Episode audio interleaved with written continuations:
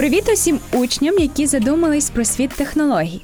У серії подкастів Мамо я в ІТ від львівського it кластеру та нової української школи ви дізнаєтесь, що треба знати, аби стати розробником, чому настільки важлива є командна робота, чи потрібна вам англійська, чи може бути твоєю роботою створення роботів і ще багато іншого. Про все це вам розкажуть круті фахівці сфери IT. А мене звуть Оксана Брензак, і ми починаємо. В попередньому подкасті ми власне говорили про формування команд. І згадували таку методологію або підхід управління проектами, який називають Scrum. Е, сьогодні наш гість Сергій Батаєв розкаже про Scrum трошки більше: що, як і для чого. Е, наскільки я знаю, Сергію, ви є керівником архітектурного офісу в компанії Alex. Все вірно? Так, все вірно. Рада вас чути, і я думаю, що наші слухачі також в очікуванні. Тож е, розкажіть, будь ласка, звідки взялась така дивна назва Scrum, що це за абревіатура і звідки це пішло? Насправді Scrum зародився дуже-дуже давно, це десь 1986 рік, здається. Це була стаття у Harvard Business Review про нові підходи до розробки. І ці підходи якраз брали з команди регбі, яка кожен етап має просунутись, тобто їхня ціль просунутись трошки ближче до цілі, тобто здобути очки. Угу. І вони взяли цей підхід, тобто на той момент, в принципі, існували такі як водоспадна модель. Це коли ми спочатку ну, фундаментально все плануємо, потім все робимо, все тестуємо, і тільки тоді віддаємо продукт. Але швидкі зміни на ринку не давали вже такої користі, і часто бувало так, що продукт, коли виходив на ринок, вже було пізно для нього. Е, наскільки ми знаємо, що власне водоспадна модель це така поступова модель, коли е, в роботу включається спершу одна команда, розробники, потім тестувальники. Е, своєрідно процес паралельно не відбувався. Ну, його можна було паралелити, але це було дуже важко. Угу. Тобто Scrum е, з'явився на основі гри в регбі, правильно? Ну так, да, ідеологія, ідея, принципи от взяли саме з цієї гри. Угу. Е, скажіть, е, як і де власне потрібно опановувати цей підхід? От нас слухають школярі, а вони думають ну, університет ніби не надає такої освіти, хоча я підозрюю, що частково зачіпають. Але де, власне, потрібно навчатися, щоб освоїти скрам? Насправді, ну тобто є купа сертифікацій, курсів по скраму, але ці всі знання можна здобути вдома, передивляючись YouTube чи читаючи статті, щоб зрозуміти якісь базові речі, це там певні зустрічі, церемонії, якісь артефакти. Окей. І ну, також вже ж було би добре здати сертифікацію, точніше пройти двох-трьохденні тренінги, щоб більше в то зануритися. Власне, на чому базується скрам? З чого він складається? Ну, він складається з трьох ролей, тобто це є команда кросфункційна, яка може а, зробити так, якби додаткову користь до продукту да, в кінці ітерації, в кінці спринта. Це продакт оунер це людина, яка знає цей продукт і має бачення цього продукту, і скраммастер. І от скраммастер тут це якраз ну, офіційно це людина, яка в більшості. Тільки керує процесом, тобто uh-huh. заохочує людей до процесу, там приходити на зустрічі, більш активно включатися. Але насправді ця роль включає в себе набагато більше, тому що навіть заохочити людей прийти на зустріч, в якій вони не бачать користі, це насправді дуже складно. Або щоб люди ну там не сиділи в телефонах чи активніше десь спілкувались, це вже от якраз задача десь краммастера.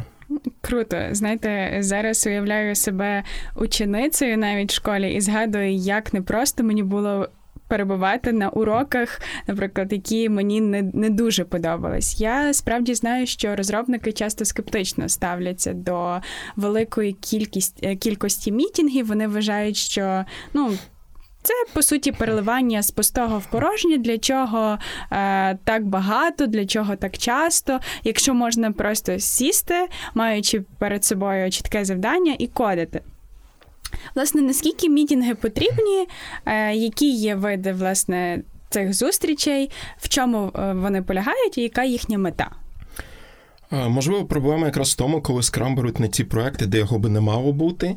А коли вже ну, більшість вимог є сформовані, і просто розробники можуть сідати і робити свою роботу, писати код, створювати продукт.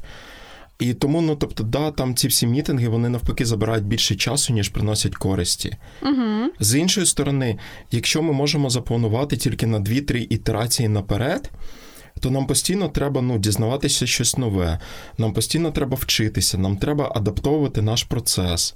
От для прикладу, ну, є мітинги, да, там планування. Тобто команда сідає і планує там на ітерацію, це від двох до чотирьох тижнів, ну, може ще один тиждень бути. І от щоб це все правильно запланувати, ну це також вимагає включеності команди, да? тому що коли вони це беруть, вони обіцяють це зробити. Так. Тобто Далі. це така чітка робота команди, всієї команди, щоб команда знала відповідно, що відбувається. Так, так, щоб вона пропрацювала якісь ризики, щоб вона, можливо, попередила того ж продуктовнера, да, про можливі ризики, що певні речі вони не зможуть зробити, да, і вони їх беруть. Угу. Але вони також розділяють цей ризик. Я знаю, власне, що є чотири види цих мітінгів: це планування спринта, щоденна нарада, демонстрація і ретроспектива. Чи можете детальніше, чи можете детальніше власне ну, розказати? Планування ми вже покрили. Щоденна нарада це делі стендап або делі скрам. Зазвичай на ньому відповідають на три питання: що робив, що сьогодні буду робити, чи якісь проблеми, питання. Але ця нарада була створена, щоб виявити якісь швидкі якби стопори, тобто коли команда або хтось з учасників команди не може далі рухатись. Окей. Okay. Демонстрація, спринт рев'ю. Ну, це спринт рев'ю, це демо, це коли команда показує, що вони зробили, і ну, порівнюють його з тим результатом, ну, з яким вони десь обіцяли виконати. І насправді, от якраз під час спринт рев'ю можуть навіть вноситися зміни, які підуть в наступну ітерацію. Дивись, я хотіла е, так детальніше. Зрозуміло, що щоденна нарада це щоденна нарада, демонстрація. Як часто вони власне відбуваються, чи все залежить від е, тривалості спринта? Ну, демонстрація може бути десь всередині спринта, але найчастіше це ну всередині і в кінці, але найчастіше це в кінці. Тобто команда, наприклад, бере об'єм роботи на два тижні, і там в крайній день або там перед крайній, да, вони показують результат своєї роботи. Давай зараз нагадаємо, що таке спринт, бо я думаю, що да. дехто не а, знає. Спринт це короткі ітерації від 1 до 4 тижнів. Це такі рекомендації. А Менше немає сенсу, тому що буде забагато мітингів, uh-huh. да, зустрічей. Більше може зміститися фокус на інші речі.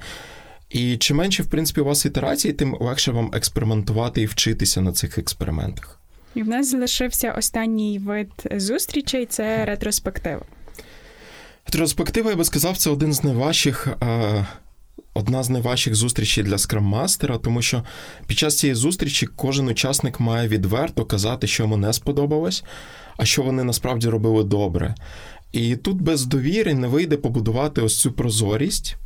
На тобто жаль. це така максимальна чесність перед е, проектом і перед командою. Так, так. І тут команда от якраз визначає ну, дві речі, і третю, якби як наступні дії. Да? Тобто, що було добре, що їм сподобалось, що варто продовжувати, а що не підійшло, або що заважало працювати, що краще спробувати зупинити.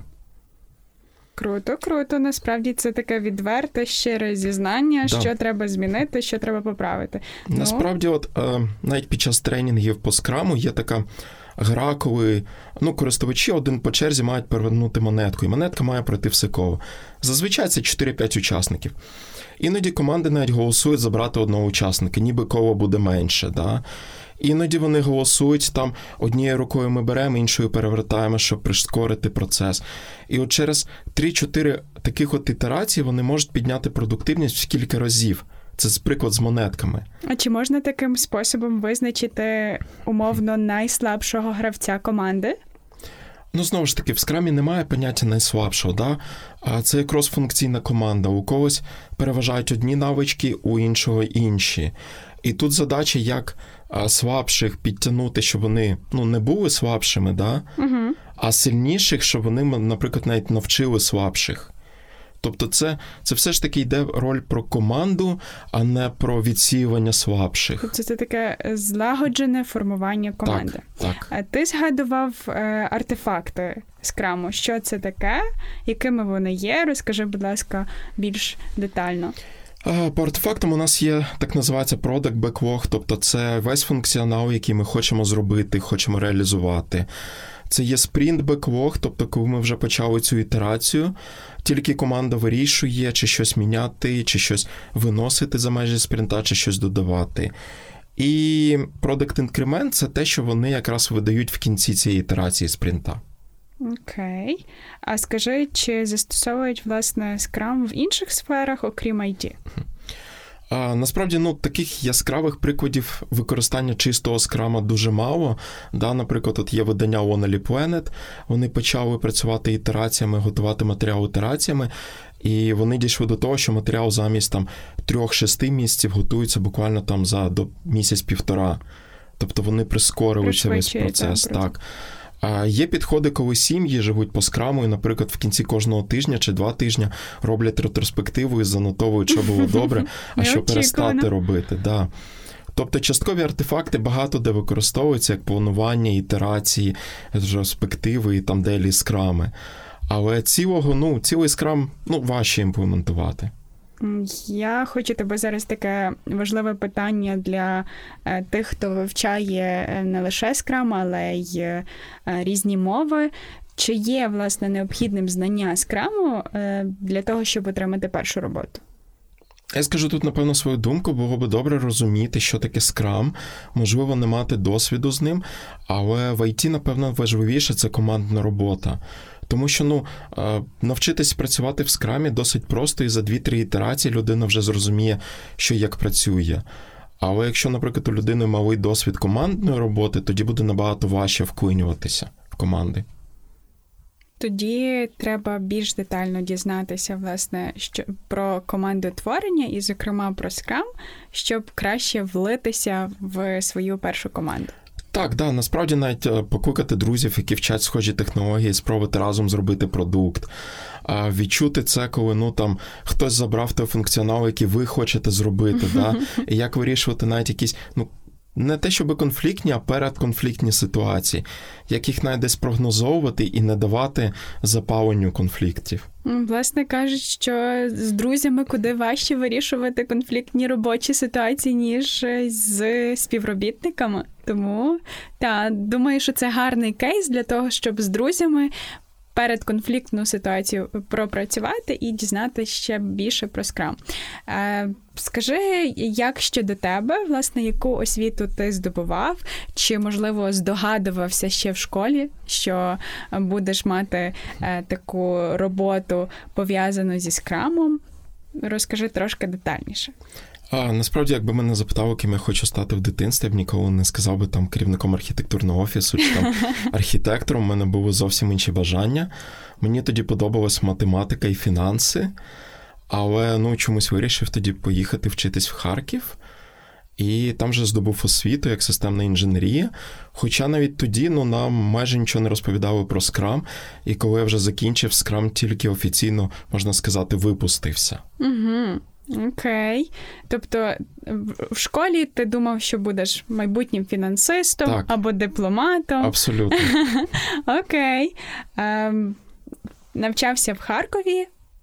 Скажи, е, в університеті, власне, не було предметів. Як почав опановувати скрам, коли це сталося, коли вперше зіштовхнувся з ним? Скрам, я, напевно, ну, зіштовхнувся вже років 10 тому, навіть трошки більше, коли він тільки зароджувався. Ми вже пробували якісь такі пробували е, робити різні ітерації. Можливо, це був не скрам, але потрошки адаптовували такі принципи. uh Бо тоді ще ну, не було як керівництво по скраму. І після того з часом десь скрам, коли я попав як техлід в одну з команд, і насправді я відчував, ну, от, що скрам має працювати от якось по-іншому. Тоді я поїхав в Київ на навчання, закінчив курси, здав сертифікацію. І почав більше тим цікавитись. Насправді воно цікаво, воно досить важко, бо це багато роботи з людьми. Це треба враховувати інтереси всіх сторін, об'єднувати ці інтереси, і при чому, щоб не виникало конфліктів ще при цьому, якось домовлятися з людьми.